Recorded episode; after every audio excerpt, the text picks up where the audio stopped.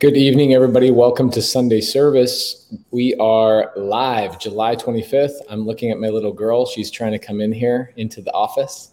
She sees her daddy and she wants to come play. The beauty of working from home and doing real estate is amazing. Today, we're going to be talking about the due on sale clause and how to handle it, right? Bye, baby. This is why I have a studio this is an exact reason why I have a studio. Um, usually I stream downstairs, but we have a we had a class in my house the last couple of days where we did about 15 hours of acquisition training for creative finance deals, and um, I moved a whole bunch of my stuff upstairs. So anyway, my studio is downstairs. This is my office where I actually work and get things done. And here's my computer behind me and all that. But uh, today I decided to go live in here because it was just easier. I was running around the house. So, anyway, um, welcome to Sunday service, July 25th. I'm actually surprised we have Cody Barton coming in here. Why would you be surprised? Uh, you know, sometimes the topic I like to talk about is a little bit, I'm passionate about it. And so I just keep cranking, and you just sit there and you're like, yeah, Pace is an idiot. Um, so anyway, guys, welcome. I'll be here. I'm here. Love it. So welcome to Sunday service, everybody. July 25th, 2021. Today's topic is due on sale clause, how to handle it, how to overcome it. Um, if you missed last week's episode, we talked about what the due on sale clause is for a good amount of time.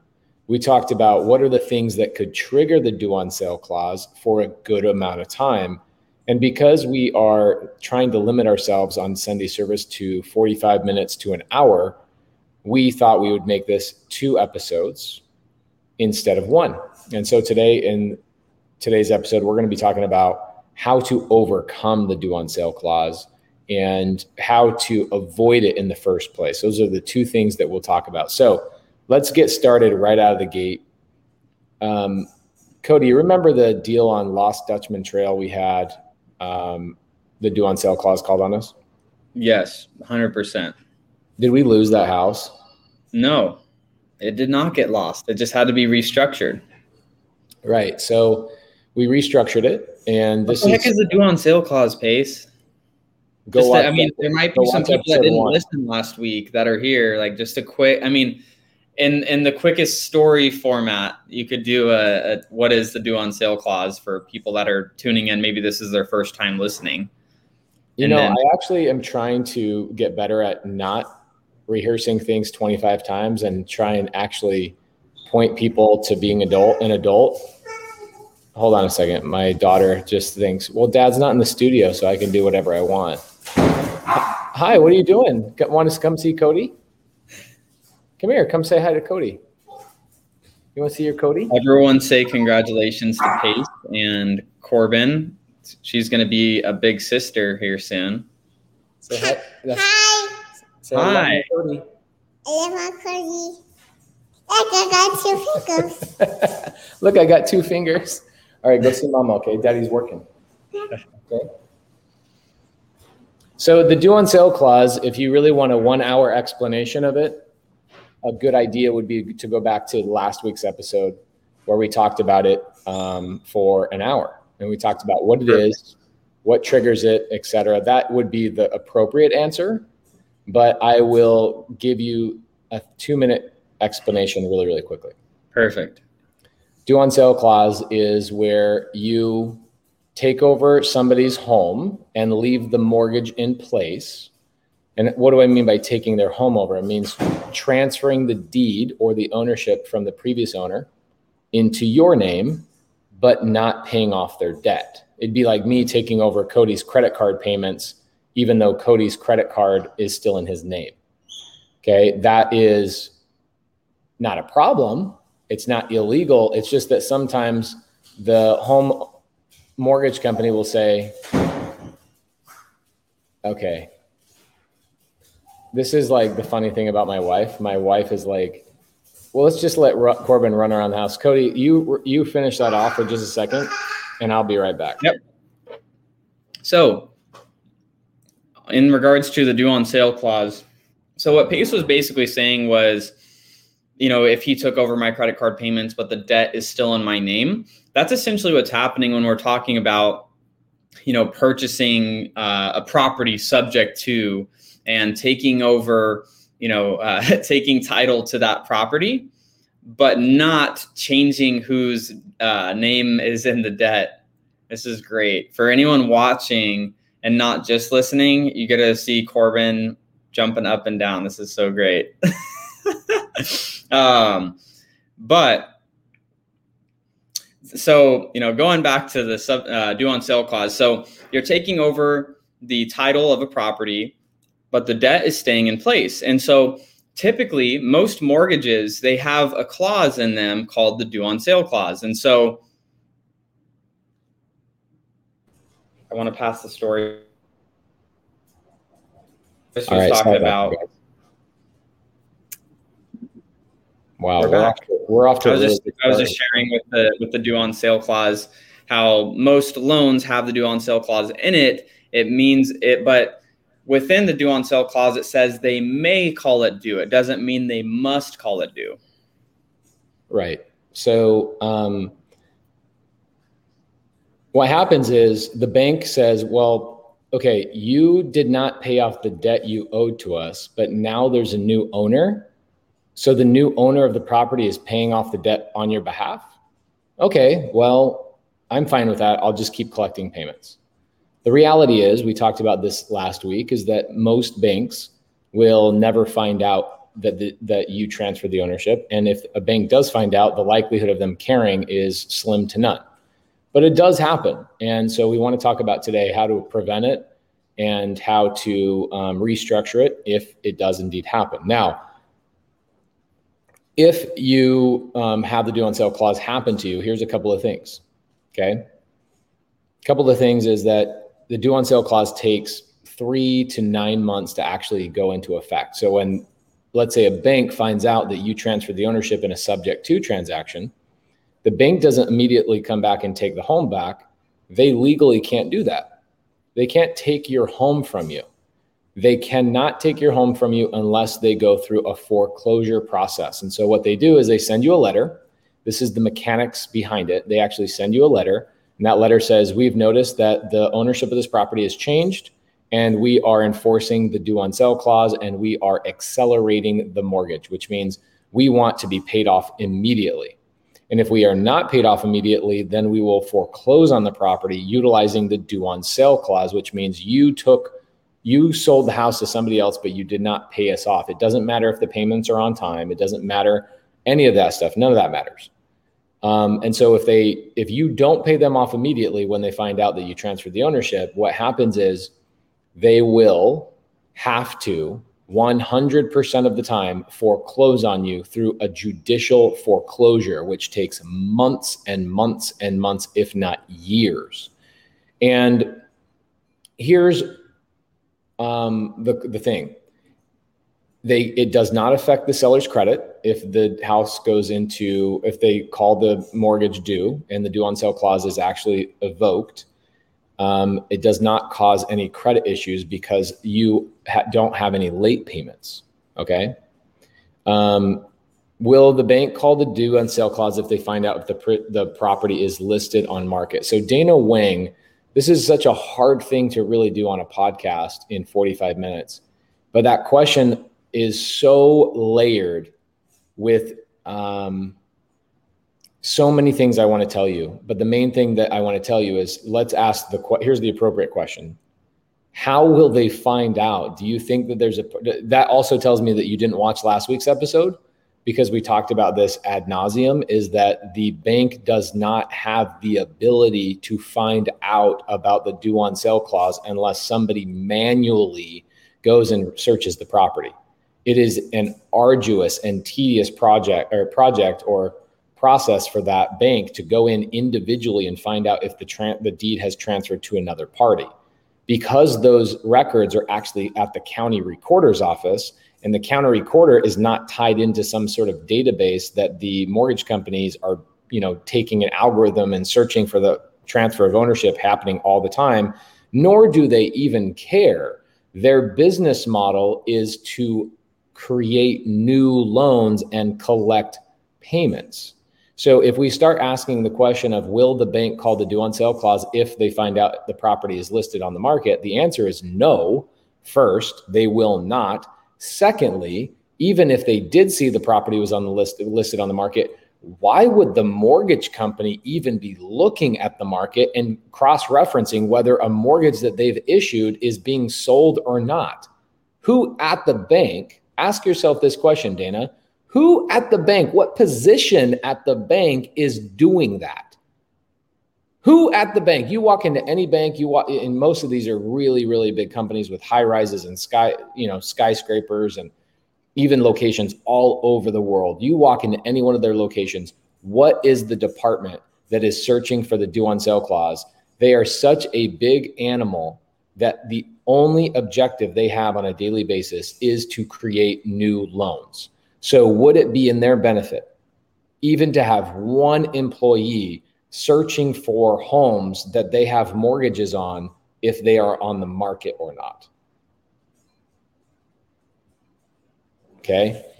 Um, Helping Hand says this is when land trusts come into play. We also talked about this as well. I believe land trusts, um, through the experiences I've had for years and the masterminds that we're part of, and all the other people doing doing creative finance deals, um, land trusts are not helpful in preventing the due on sale clause. Uh, let me repeat that one more time. Land trusts are not going to prevent the due on sale clause from happening. We have multiple friends that have had the due on sale clause called on them, even though they have properly utilized a land trust. And if you guys want to have um, somebody come on as a special guest who has had the due on sale clause called on them through a land trust to finally put that to bed, we will happily do that. Um, but yes, it is a common belief that land trusts help you um, prevent the due on sale clause. They do not. Okay. So Steve Hall says typically banks find out about change of address for taxes. Okay, great. So Steve, you're leading into my question even more. Who at the bank is monitoring this? Who is uh, who at the bank is monitoring this, Steve? That's a that's a really good lead in. I really like that.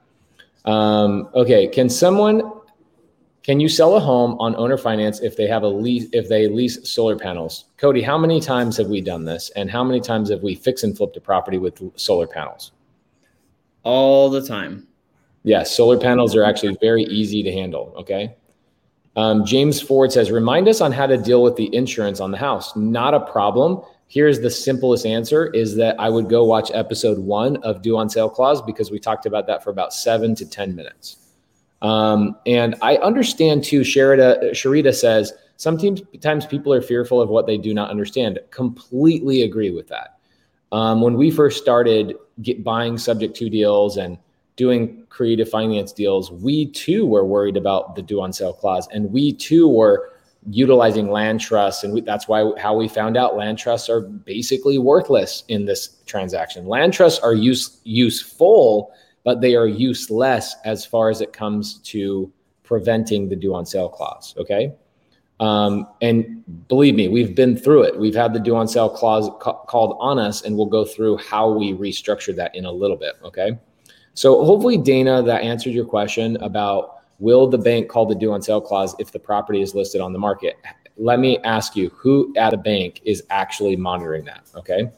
Adam says, Hey, Pace, if the due on sale clause was called on a loan, would it affect the seller's credit negatively?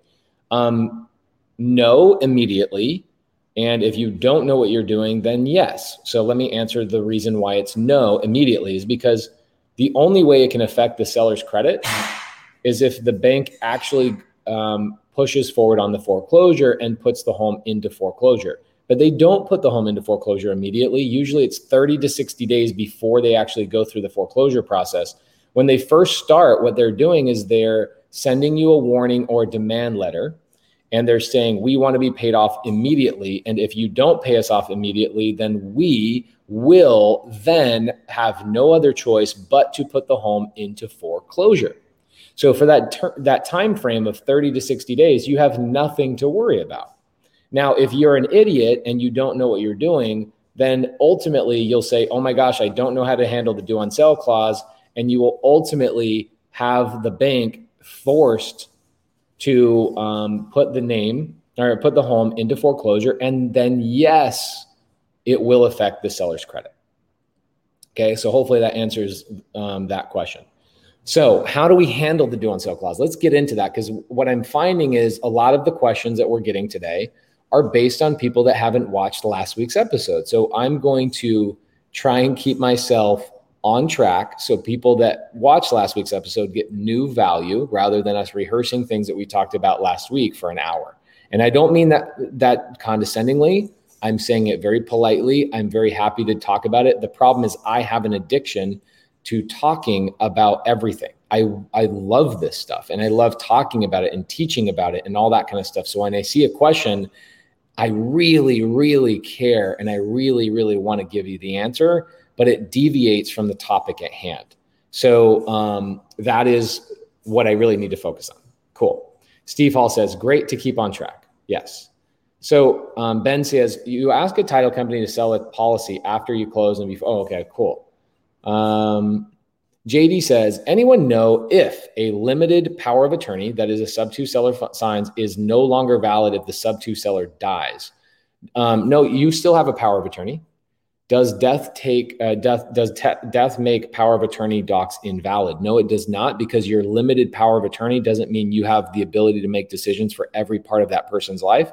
You only have the ability to make decisions on behalf of their mortgage and on their insurance.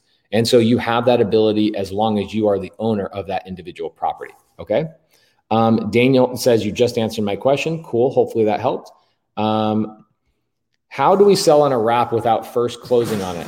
So, Manuel, what I would do is I would squad up with one of my students. I just did a mini course for my students live, which is collectively about 12 hours of how to um, find wraps, how to value wraps, how to find buyers, how to sell the house, how to do it without closing on it.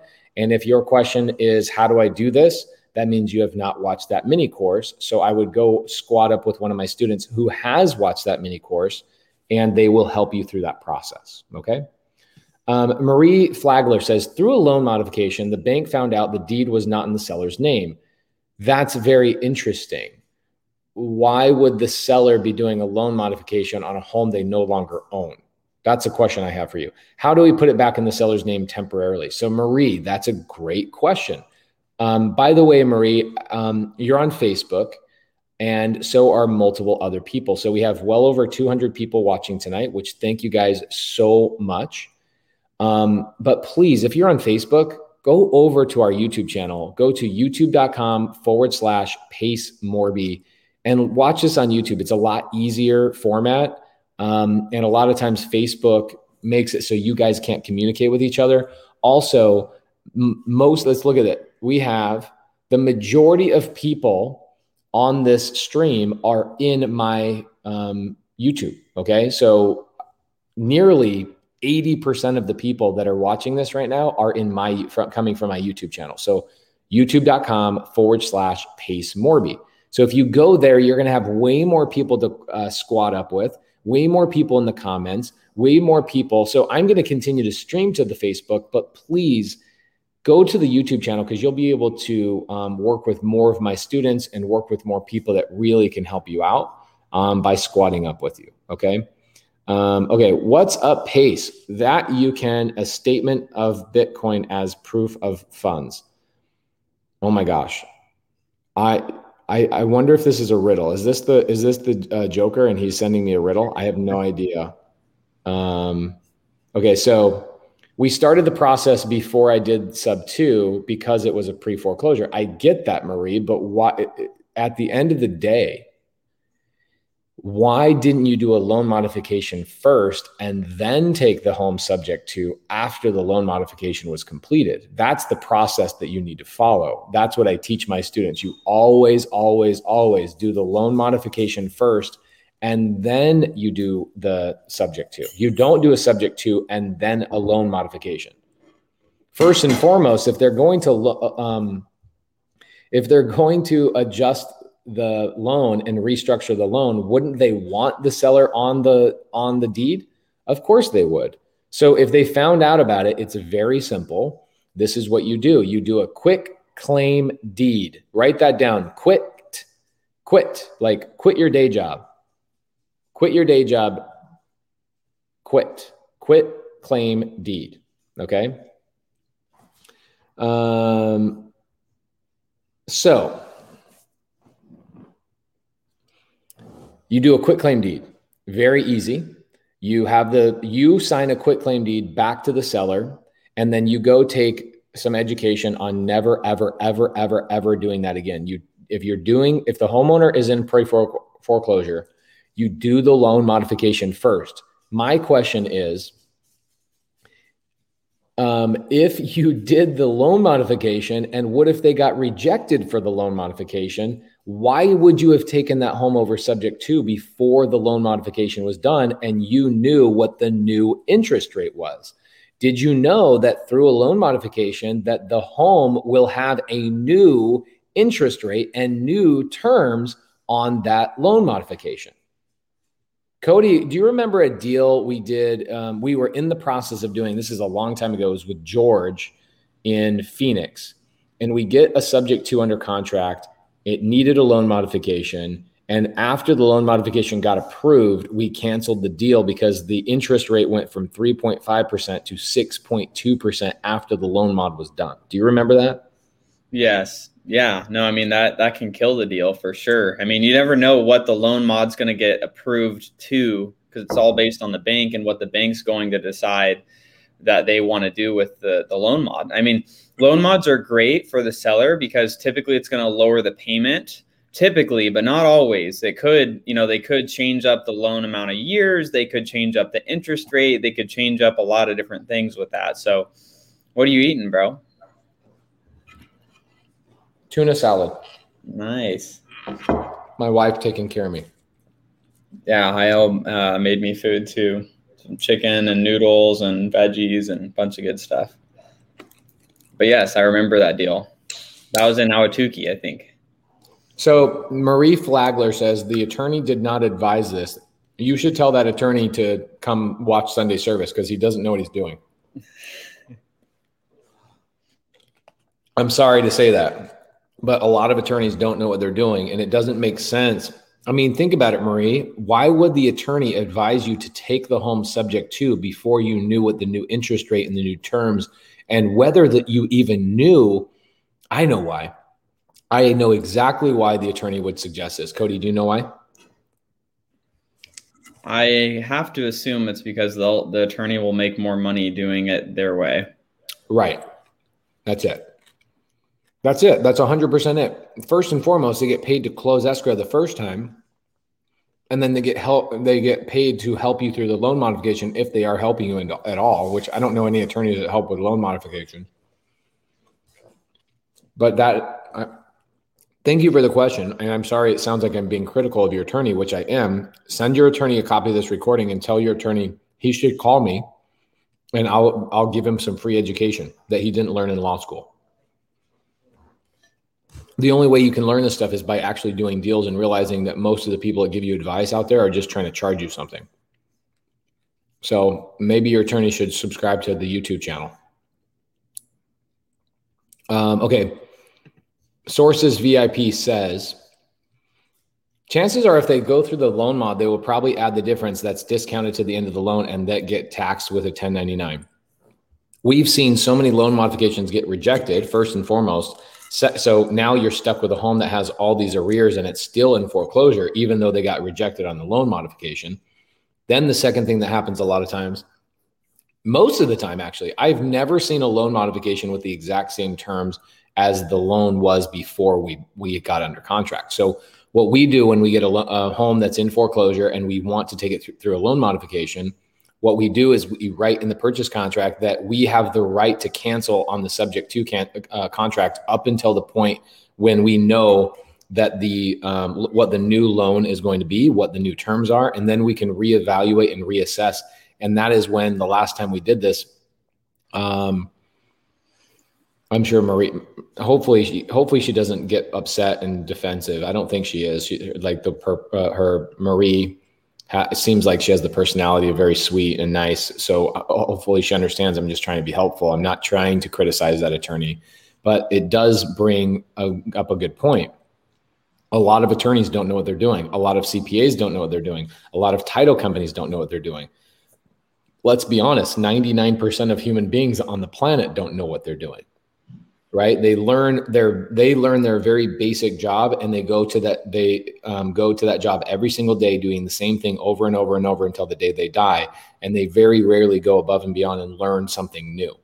So um, unfortunately you've got to find good people to do business with or you've got to uh, link in or squad up with or learn from people who are actually doing deals actively and run into these situations so you can ask these types of questions. But marie it's a simple process but unfortunately, if you paid your attorney to close that prop that deal up front and you actually transferred the deed into your name and did all that closing and all that title work and blah blah blah blah blah, you now all of that was a waste. In fact, it was not just a waste of money, it was a waste of time. And now you alerted the bank that you are in the process of a sub two, or you actually you completed a sub two incorrectly. Even your attorney did it incorrectly and now you're going through a loan mod and you now have to backtrack and start basically all over from scratch. So get a quick claim deed, deed the property back to the homeowner. Now the homeowner owns the property again, and now you have to deed it. All you have to do this all over again, but do it properly. Go hire an attorney that knows what they're doing. Go join a mentorship of uh, with a mentor that knows what they're doing. I, I don't know another creative finance mentorship that is under twenty five thousand dollars right now, other than ours. Um, but go find one. Eddie Speeds is really good, but I think he charges fifty thousand um, dollars. There's some other really really good ones that are like twenty five thousand um, dollars. Go go join one of those mentorships if you don't want to join mine. Okay, um, but don't try and do creative finance deals on your own. Okay, um, okay. Um, okay, so I bought six that way, and I'm catching hell catching these mortgages up. I got them all within a three month span. Okay, so Marie, that's amazing um, but why aren't you learning from somebody who's doing deals? Right? Why aren't you doing deals with people who are doing deals? Right? That's why we have this show. That's why we do these podcasts, is so we want to cultivate a community of people that are doing deals with each other. Okay. Um, it is a, a simple solution. Um, but we do teach people how to take on foreclosure homes. I would say the majority of our sub twos came from pre foreclosures when you say, Cody?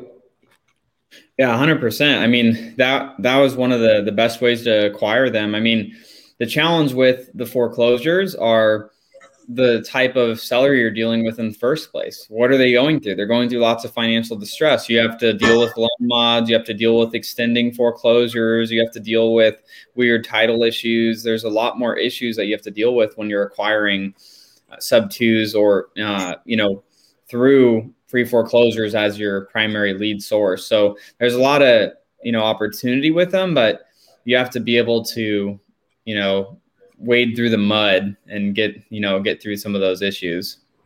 Okay, so um, Marie Flagler says she wants the house back. So this is a disaster. Can I just list and sell it? Marie, I already know every problem you're dealing with dealing with right now. I don't even have to know this. You are not in our mentorship because you would not be dealing with one of these single problems at all if you were in our mentorship. That's how it would. I, I appreciate the questions. These are great questions, but you being in this stressful situation because you've been trying to learn for free, you're going to pay for this one, one way or another. Okay. You're either going to pay to learn from somebody who knows what they're doing, or you're going to pay to put yourself through anguish, turmoil, angst, anxiety, staying up at night, and bleeding money left and right because you didn't learn the proper way, which was always find somebody that's doing these types of deals and learn from them and then go take action. Okay. Um, so I'm glad you're here. So here, what I would do is quit claim deed that property back to that seller. Unfortunately, you just said she wants the house back. So this is why you don't ever do what that attorney suggested you do. He's an idiot. And you can take a recording from this. Hey, attorney, my name is Pace Morby. My email is pacejmorby at me.com. You can email me and I will give you some free education. You are an absolute bonehead and you're giving people improper advice. And I want Marie to take this recording, clip it out, and send it to your email and let you know that you are a bonehead and you cost her a lot of money. You are dumb.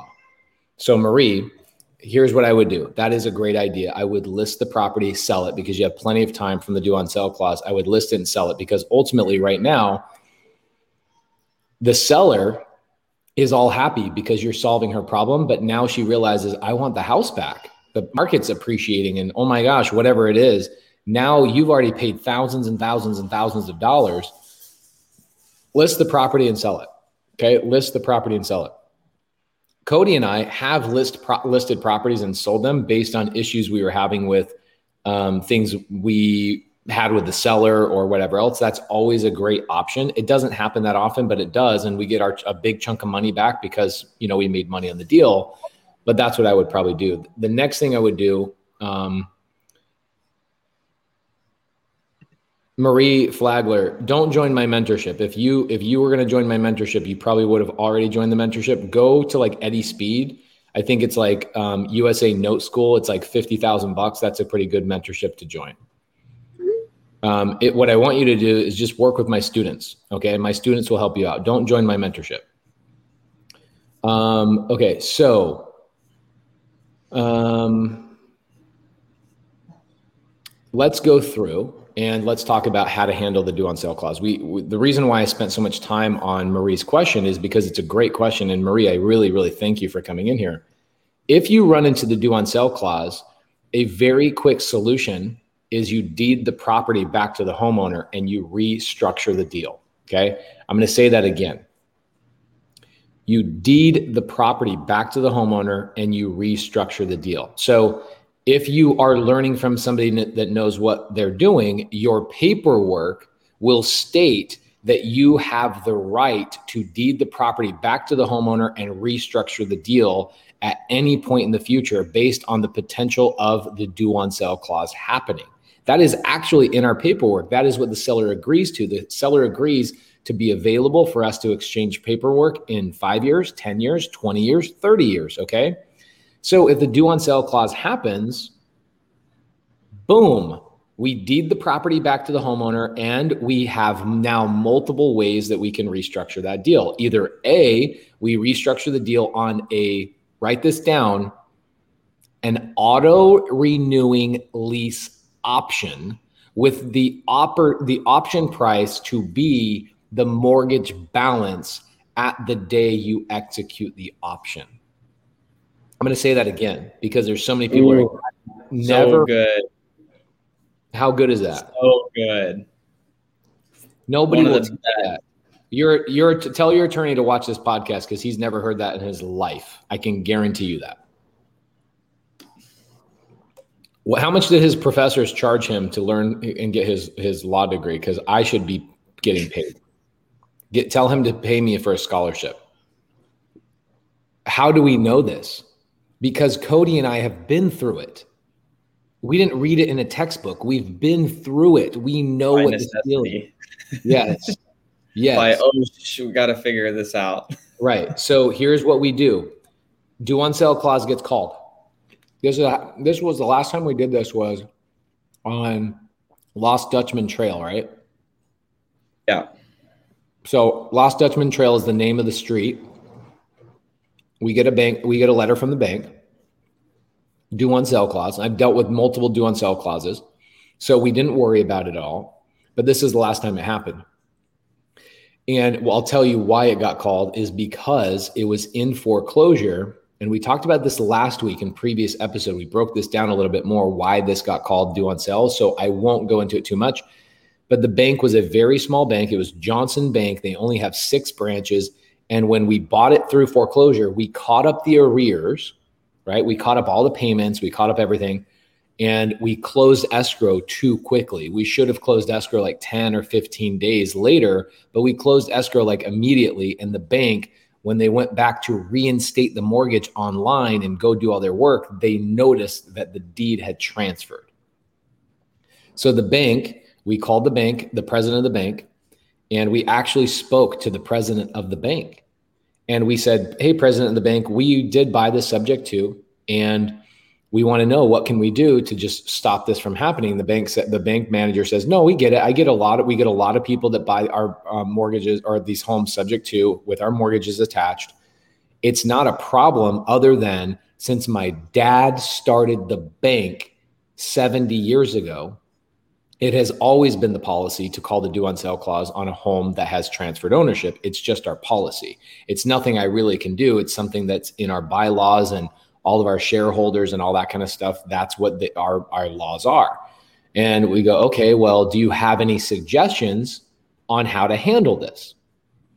And his answer was what we already knew. We already knew what the answer was because we had dealt with this multiple times. I'm going to tell you what his answer was. This is coming straight from the president of Johnson Bank, the bank that just called the due on sale clause on us, a very cordial conversation. Okay. The conversation was well, you can always deed the property back to the seller and just buy it on an agreement for sale. So many people are like, what is an agreement for sale? Well, we've talked about that multiple times in previous episodes of Sunday service. It's called an executory contract. I would be surprised if your attorney didn't know what an executory contract is. But an executory contract is where you take ownership of the property, but you don't transfer the deed. And then some people are going to be like, well, wait a minute. Isn't taking ownership of the property when you receive the deed in your name? So if I don't get the deed, then how do I transfer the ownership? Well, it's called an agreement for sale. It's a document that you hold that shows your ownership and your rights over that property. And you take that agreement and you record that agreement against the property, but keep the deed in the seller's name, therefore, therefore never triggering the due on sale clause. So that's what the bank owner told us. Okay. That's what the bank owner told us. And we we go, okay, well, we've done that multiple times. Is there anything else we can do? He's like, well, as far as I've been in the, this business, that's the only thing I can do to show you how to stop the due on sale clause. Guys, the bank is giving us the bank told us exactly what we've been telling people. The bank told us to do that. Deed the property back to the homeowner, which we did. We, I think we gave him 500 bucks just for his trouble because he was out of state or something like that. Do you remember this, Cody? Yeah, I think. Uh, I think my like wife dealt with this. thousand bucks or something, just to like. I think he was low on money, so it helped him move faster. Right. He was. Oh, that's right. Laura, my wife, who helps us out. Yeah she was like, I'm having a really hard time getting a hold of this guy and getting him to take action. And we were like, throw him 500 bucks. Okay. So, um, yeah, Desiree Gonzalez says this can be used to ha- answer that seller objection 100%. So that's one way. Another way to do it is you buy the property in the first place on an agreement for sale. But we've hand, we've talked about why we don't buy on an agreement for sale is because we don't get the deed, and I would prefer to have the deed. Okay. Now, if I'm a little sissy, S I S S Y, if I'm a little sissy and I'm so afraid of the due on sale clause, then buy everything on agreement for sale and never get the deed. So, Michael Mason, what about filing a memorandum of interest? Well, a memorandum of interest can be um, gone around. You can go around a memorandum of interest. Our title, Cody and I own a title company. We go around stupid wholesalers' memorandums all the time. Go around them. What does that mean? We can sell the property, even though there's a mem- memorandum on the property. I get. I bet so many people. I bet so many people don't know that you can go around a memorandum.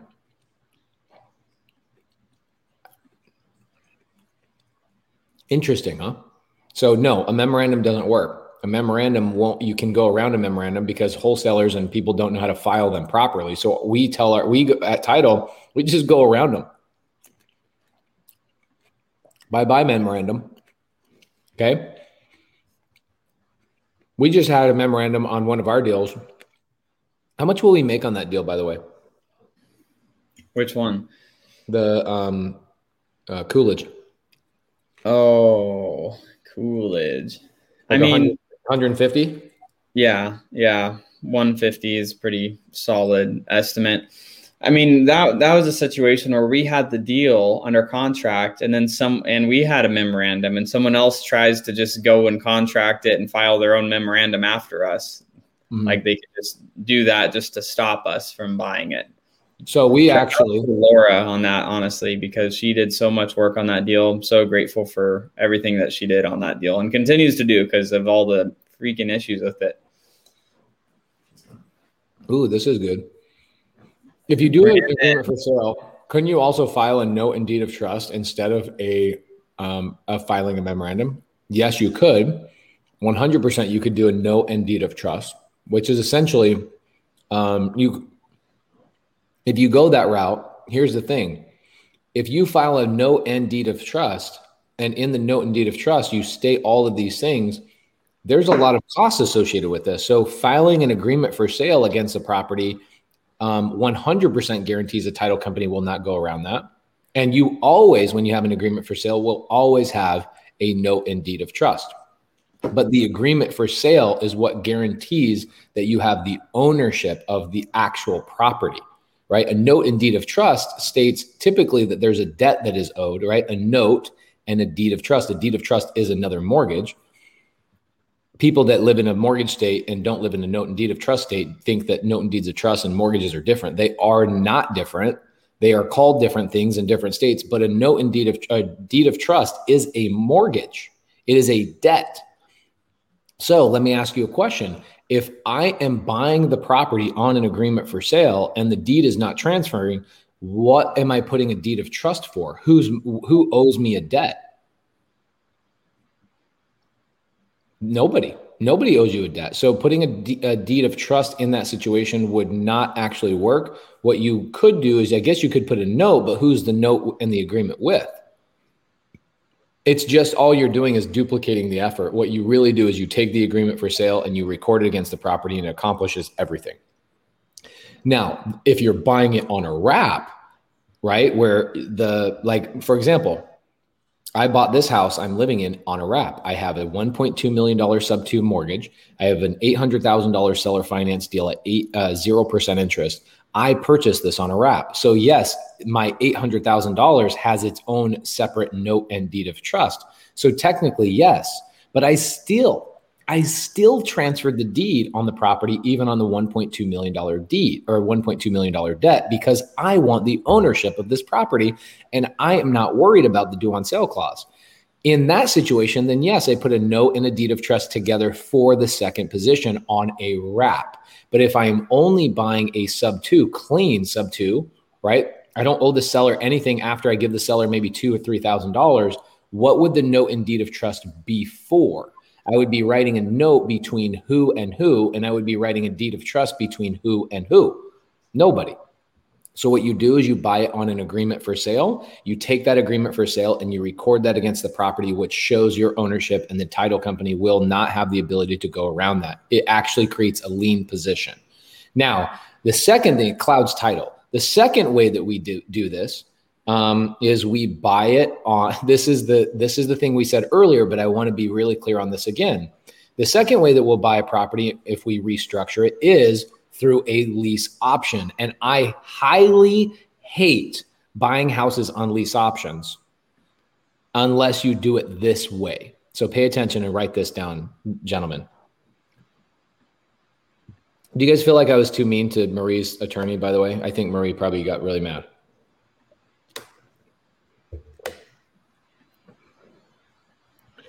Um, Marie, are you still in here? Are you mad at me still?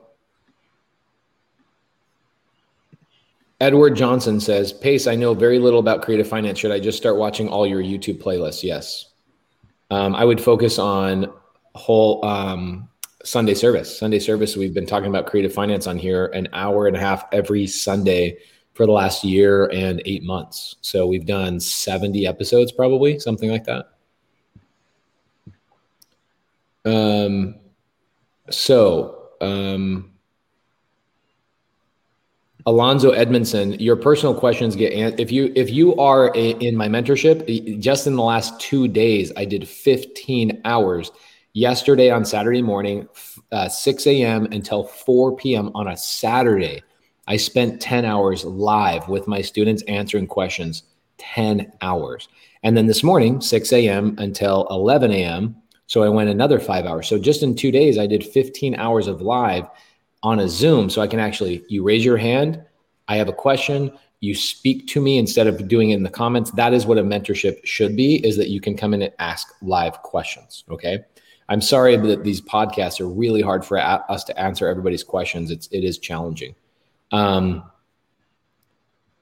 let's see. Yeah, one of our students, um, Ben, and his partner Redger was like, my my rump was sore from sitting all day long learning.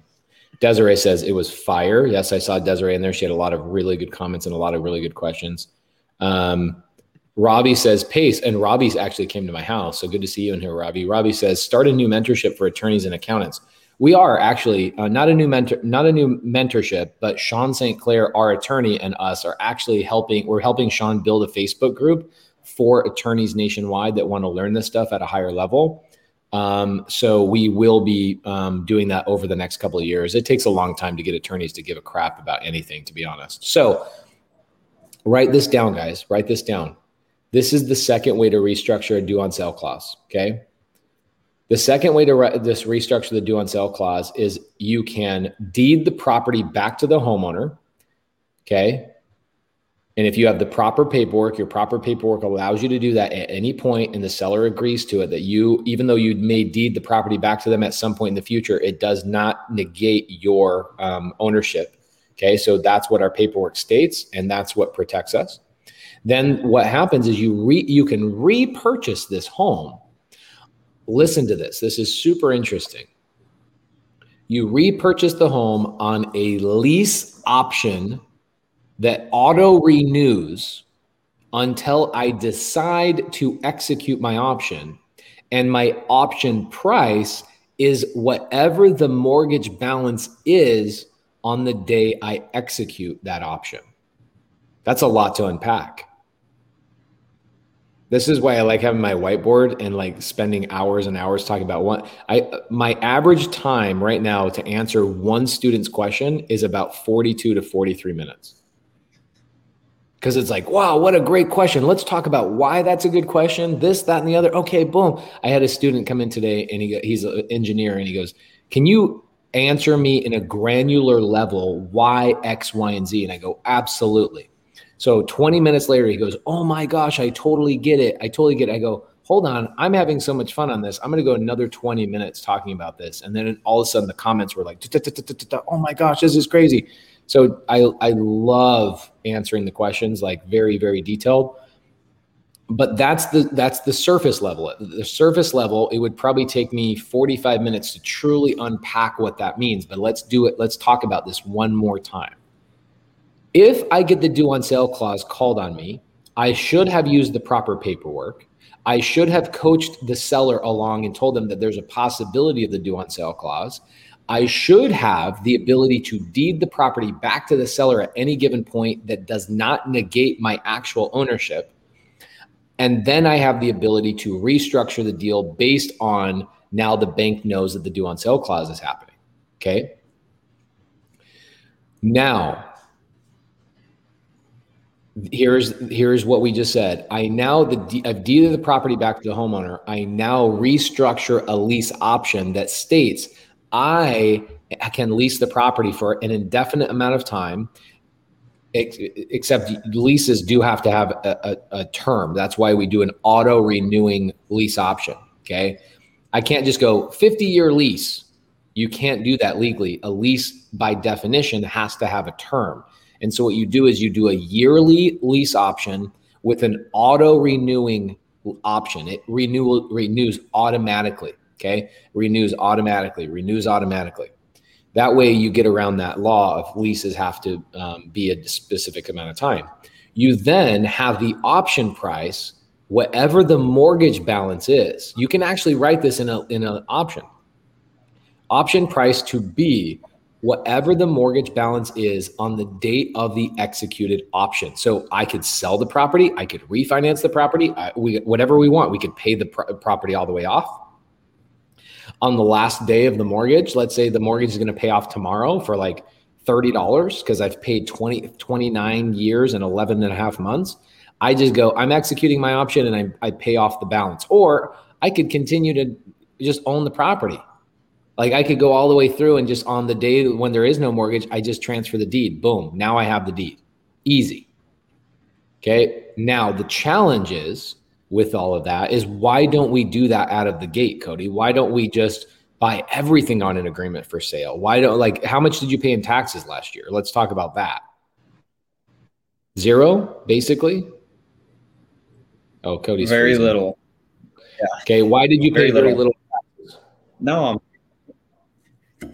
uh, all the properties that we bought that we actually had the tax advantages. You know, when you're buying subject to or you know buying on a seller carry, you actually are able to write it off with the lease option. You're not technically the owner of the property. You control what's going to happen with the property, but you don't own it. You don't have the tax benefits. So that's, I mean, that's a big reason right there. I mean, that's why we want to own the properties. That's like the lease option is a backup to still control the deal and not lose the deal, but it's just not the best case scenario for you as, you know, getting the tax benefits. Right. So that's the the thing is people will ask, well, why don't you just buy everything on an agreement for sale? Well, no tax benefits. And then also, when we don't have the deed, I just don't feel as secure as when I do have the deed. Right? I, when I have the deed, I am the almighty powerful owner of that property. Yes. When I have the agreement for sale, I'm the kind of powerful, maybe have an issue, potentially, maybe in the future when the seller says, I'm going to contest your I'm going to contest your agreement for sale. I'm going to I've never had that. I've never heard of it, but is there a possibility of that happening? Yes. But if I have the deed, the court's going to say, dude, they have the, own, the ownership of the property. But if the seller has the deed and they want to contest our agreement for sale at some point, now I feel like I have a little bit of an issue. So for us, we'd rather just get the deed every single time. And the reason why we talk about the due on sale clause so much is because, okay, we have dealt with the fear of it in the past. And we want you to deal with the fear so you understand and make a decision based on your level of comfort. For us, I have zero fear of the due on sale clause. I want the deed 100% of the time. I don't want to buy on a land contract, agreement for sale, a lease option. I eh, look at all these people that are learning how to acquire properties on lease options, and I'm like, LOL.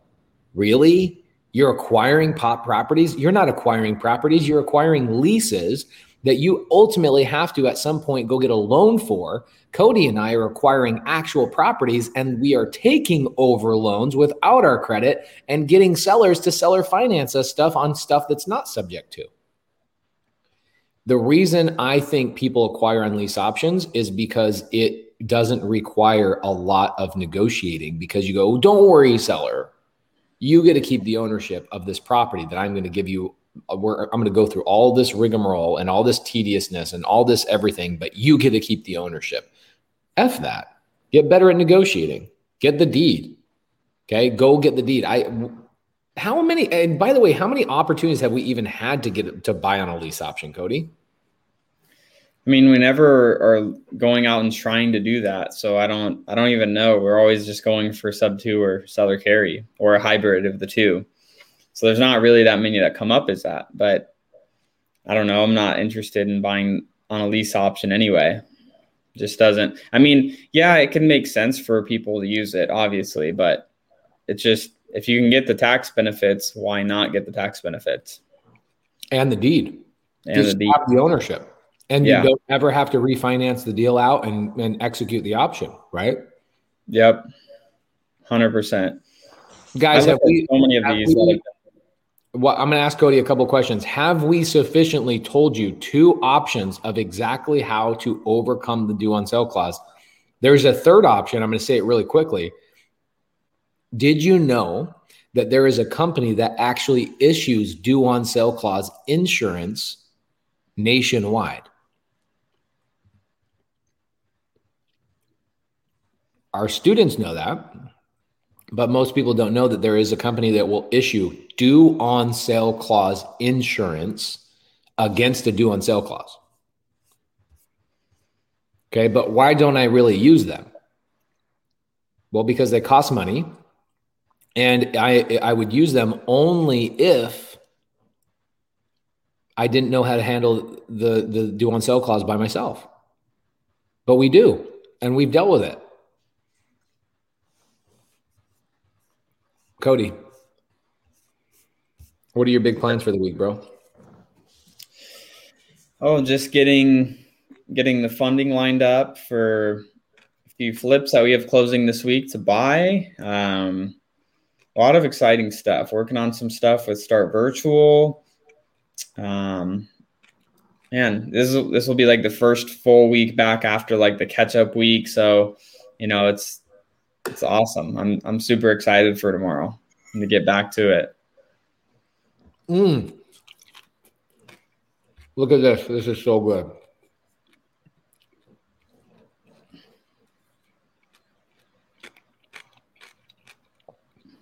With the deed back to owner, what happens if the seller gets tax liens or judgments? Okay. So a tax lien or a judgment is only important based on the position when it's recorded. Okay. So, for example, let's say I take over home subject to, I wish I had my whiteboard out. I wish I was in the mentorship right now because I, in my mentorship Zoom, I'm like writing things out on my whiteboard and it's like visually great. I also like Mike's comment right here because that's very true. Okay, so take a look, take a look at look see at this. If I buy a house on an agreement for sale, I record my position in second position. So the first position is the mortgage company. The second position is my agreement for sale. So I don't care.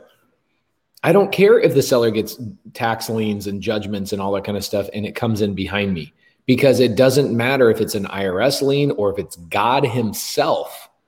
God Himself has to go in third position. So uh, my my position is protected.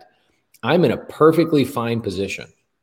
So when we find we write the agreement for sale, we show how much of the ownership of the property we have, what we're buying it for, all that kind of stuff, and the agreement for sale will protect us in that position. If they come in and get a million dollar tax lien behind that, it doesn't matter. I can go sell the property and I get all my money back before the IRS, before the tax liens, before anybody else gets their money, before God Himself, who might be in third position. I say that because I'm trying to get you to understand it doesn't matter who where the liens come from, where the judgments come from. It matters when.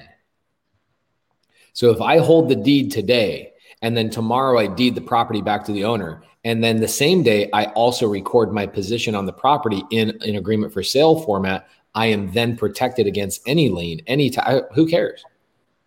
It doesn't matter. Great question, though.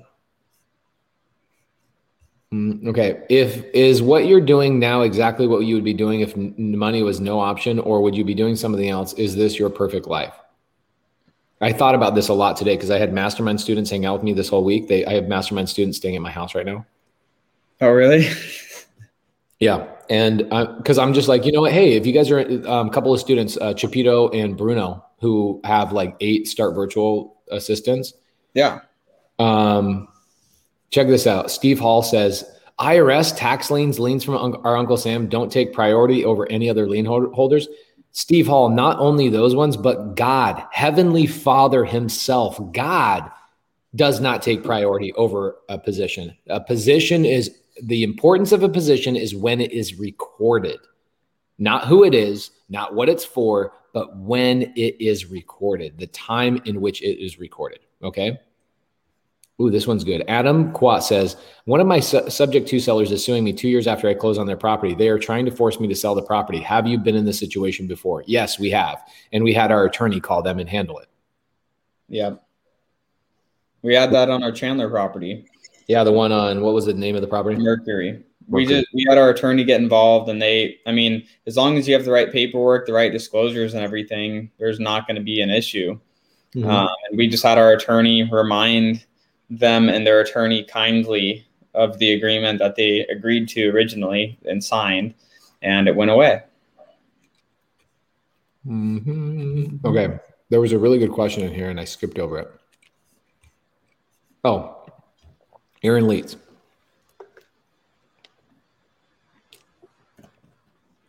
Yes, I'm doing exactly what I want to do. I, I am it's hard to even believe this, but like think about it. It's really weird to think about this, especially from people that work so much. I am retired what I do for a living is I am retired. So think about this. I have one Airbnb that makes me 10 grand a month. I have another Airbnb that makes eight grand a month. I have another Airbnb that makes five grand a month. I have multiple Airbnbs that make three or four grand a month. I have multiple Airbnbs make Airbnbs make two, three, four thousand dollars a month. A lot. I technically don't ever have to work again. I'm retired, but that's some boring shit. Are you yeah. serious? Bro, you were put on this earth to do some epic stuff, man. I am like, we're now on a TV show. I, I, can tell you right now that being on the TV show has absolutely deterred me from my perfect life. It truly has. Being on the TV show has deterred my perfect life. I'm now looking at my jo- my week this upcoming week. I feel like I have a 9 to 5 job and it's like a, it's atrocious. Monday through Friday, I'm required to be on set. I'm required to not use my phone. I'm required to do a whole bunch of stuff and be locked into a position that I can't serve my higher purpose. Now, the TV show is a cool experience. I think we're going to have fun with it for a year or two. But ultimately, I thought about today, I was like, you know what my perfect life is? is having the house that I live in and living in the area that I live. I love Arizona. I know Cody loves Arizona too. Like having that as my foundational home and then traveling around with my family. And I did that last year for five months of the year. So, yes, I've been doing this for a long time. I've been doing my perfect life for a long time, going and experiencing things. And then when my kids grow up and my wife and I are by ourselves, I'll probably do a travel show and a food show on YouTube with my wife. Like we'll go, and Cody and Hayel will probably do the same thing. Like you guys will just continue to travel. Like money is not an issue. Um, being able to do deals from anywhere is not an issue. Employing people is something that gives us energy. We just want to do more. Yep. It's yeah, an addiction. It's it is an addiction. Like I when I was thinking about for those that don't know, I was basically on like a 44, 45 day trip through, and I just got back about a week ago, and I was so excited while I was there, and then when I got home, I was excited, and I'm just like, man, like, what else?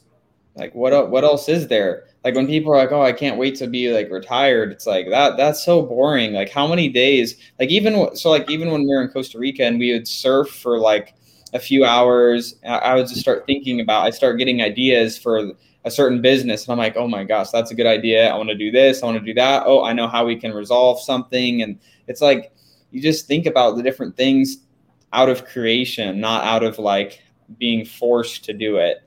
And that's, I feel like that's what life's about is like getting to a place where you're just creating and you're able to create freely and then enjoy as you go. I feel like right now that our great purpose, at least for the next couple of years, is to help people overcome their excuses and their bull crap like objections they have in their own mind of why they can't get into this yeah. business because at some point it was challenging for us right like even for you even for me yeah. at some point this was a hard business to get into because we didn't have all the answers and we didn't have somebody giving us what we needed when we needed it yeah and 100%. the mentorships that we joined and the people we learned from it was temporary it was like yeah, pay pay me and you'll be I'll be your mentor for three months. Or, or like a weekend or a day. A or a weekend, yeah.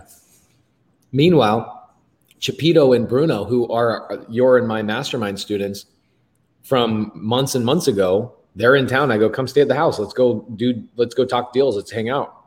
And because of them, I put a class together.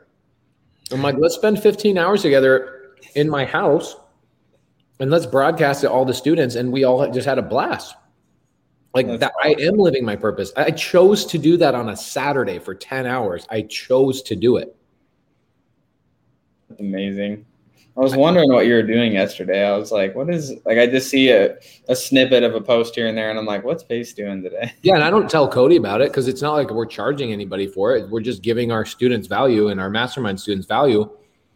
And that's part of my part my what i bring to the table with cody is like it doesn't matter what day time anything. I'm like hey we have a we have a collective mastermind student. He's in town. I got a house that can support him staying here let me bring that value to the table i feel like i'm living my greatest purpose right now and i think cody and i really need to focus on the next couple of years how to continually elevate and bring level uh, levels of value that we haven't brought before. So, for example, like one of the things I'm working on right now behind the scenes is I'm like, you know what? So many people ask me about raising private capital, And most of the time, people ask me about raising private private capital. What they're really saying to me, it's kind of like Cody. Have you ever heard me say this thing about lactose intolerance?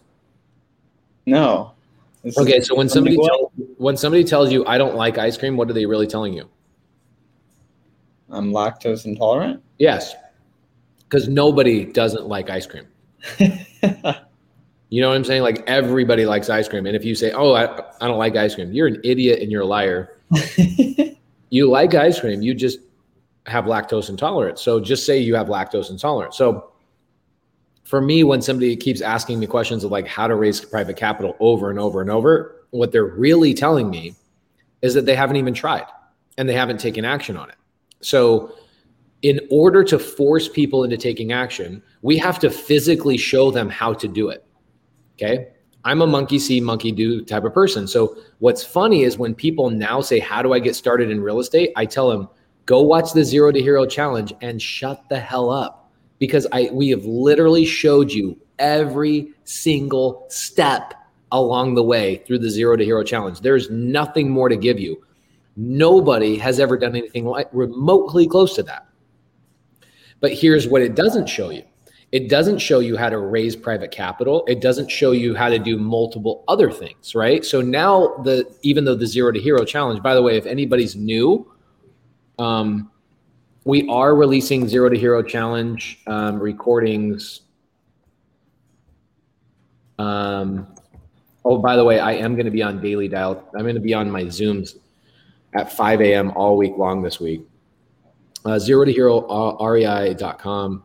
Go to zero to hero rei.com. We're releasing those recordings, I think, in 10, 15 days or so. Um, Aaron Leet says, I feel like I need to learn how to be a better leader or business owner. I think I do too, bro. To be honest, I haven't, I haven't figured it out. It never ends. It never ends. You always right. get to somewhere, and then you're like, "How do I do better?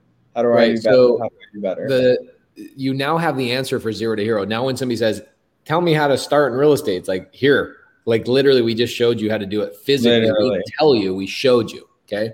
If nothing so, else for you, that is it. Zero to hero. Dude, we have nothing. The gas tank is empty on that, right? so then the next one is the one I want to do is I'm working with like three or four other well-known money raisers, people that are really good at money raising money that even charge like 15 grand for a raising capital mentorship.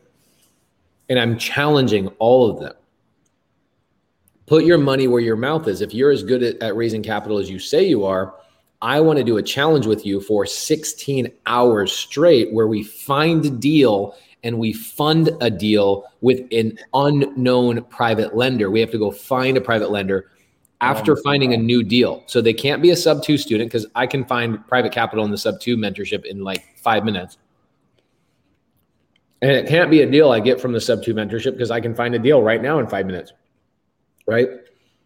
So I can't find the deal from my own resources and I can't find a lender from my own resources. So we have to go find a deal and we have to go fund that deal with a private money lender in less than 16 hours or else we fail.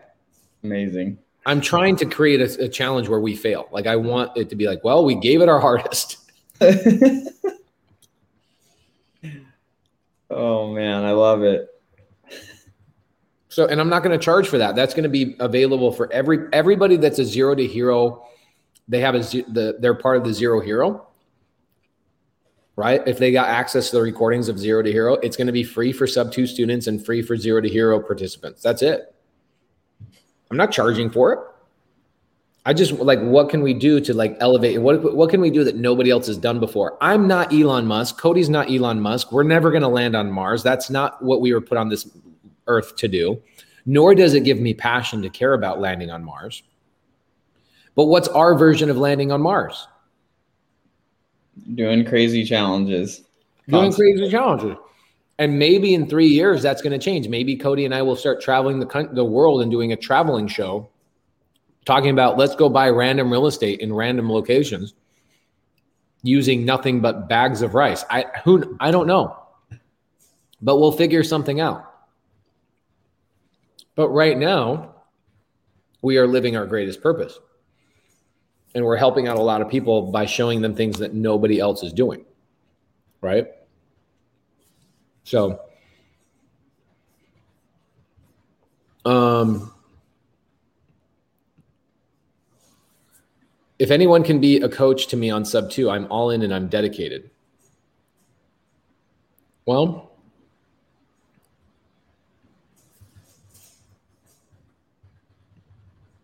I think we're buying a deal from Crystal, right? We are. I think she was saying for the for the 16 hour challenge, you can't.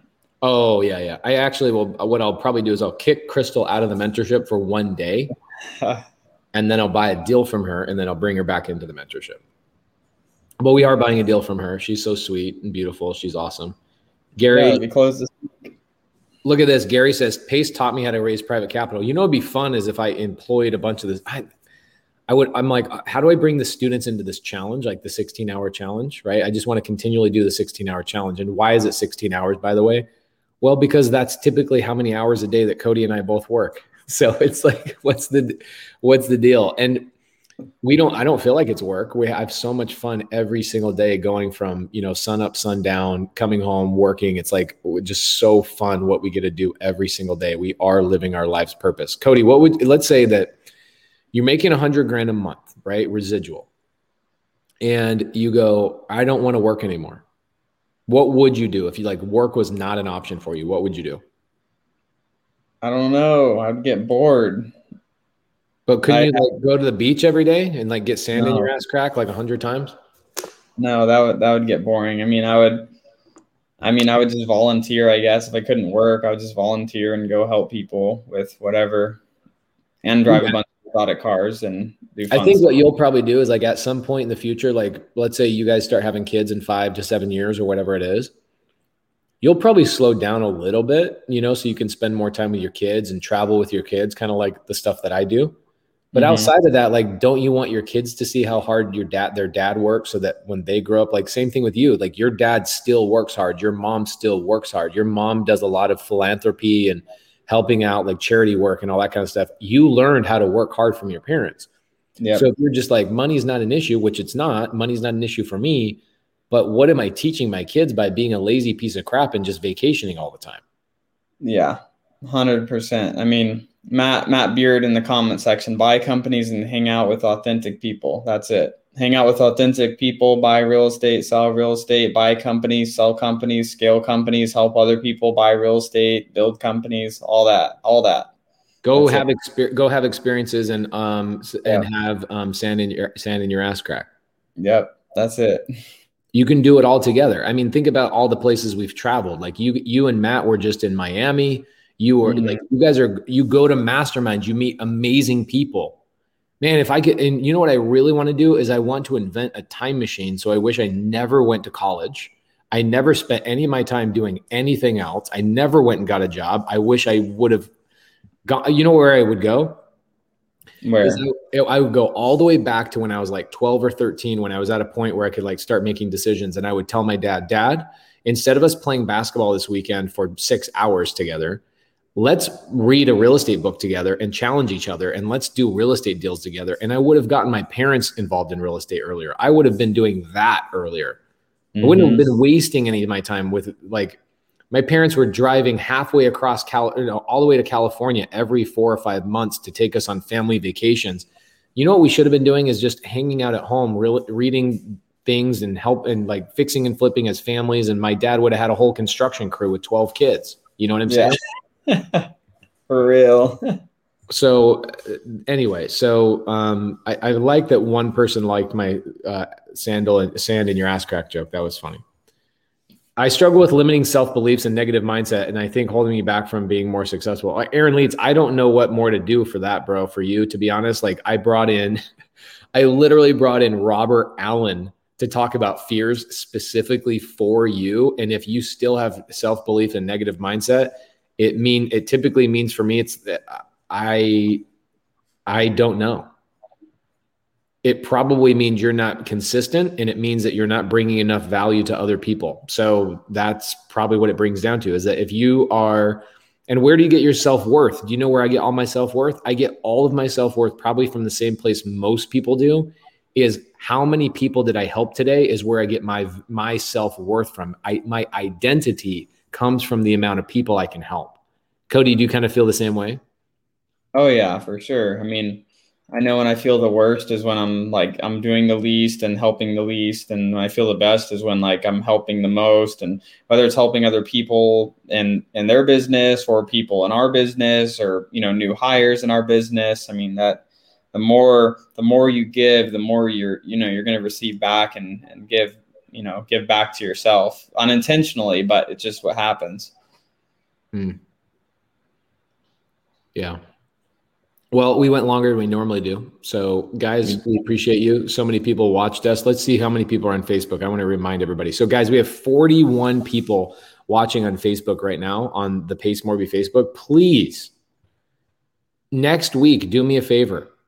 Go to youtube.com forward slash Pace Morby and watch it there because we have hundreds of people watching it on um, YouTube right now. We have like 230 people watching it on YouTube right now and um, you're missing out on squadding up with those people. If you're in Facebook, Helping Hand says, Can anyone share how much it is to sign up with Roger or with Pace? It's free to subscribe to my YouTube channel. Go to my YouTube channel and subscribe there for free and stop worrying about joining the greatest mentorship on planet Earth. It's probably all booked out.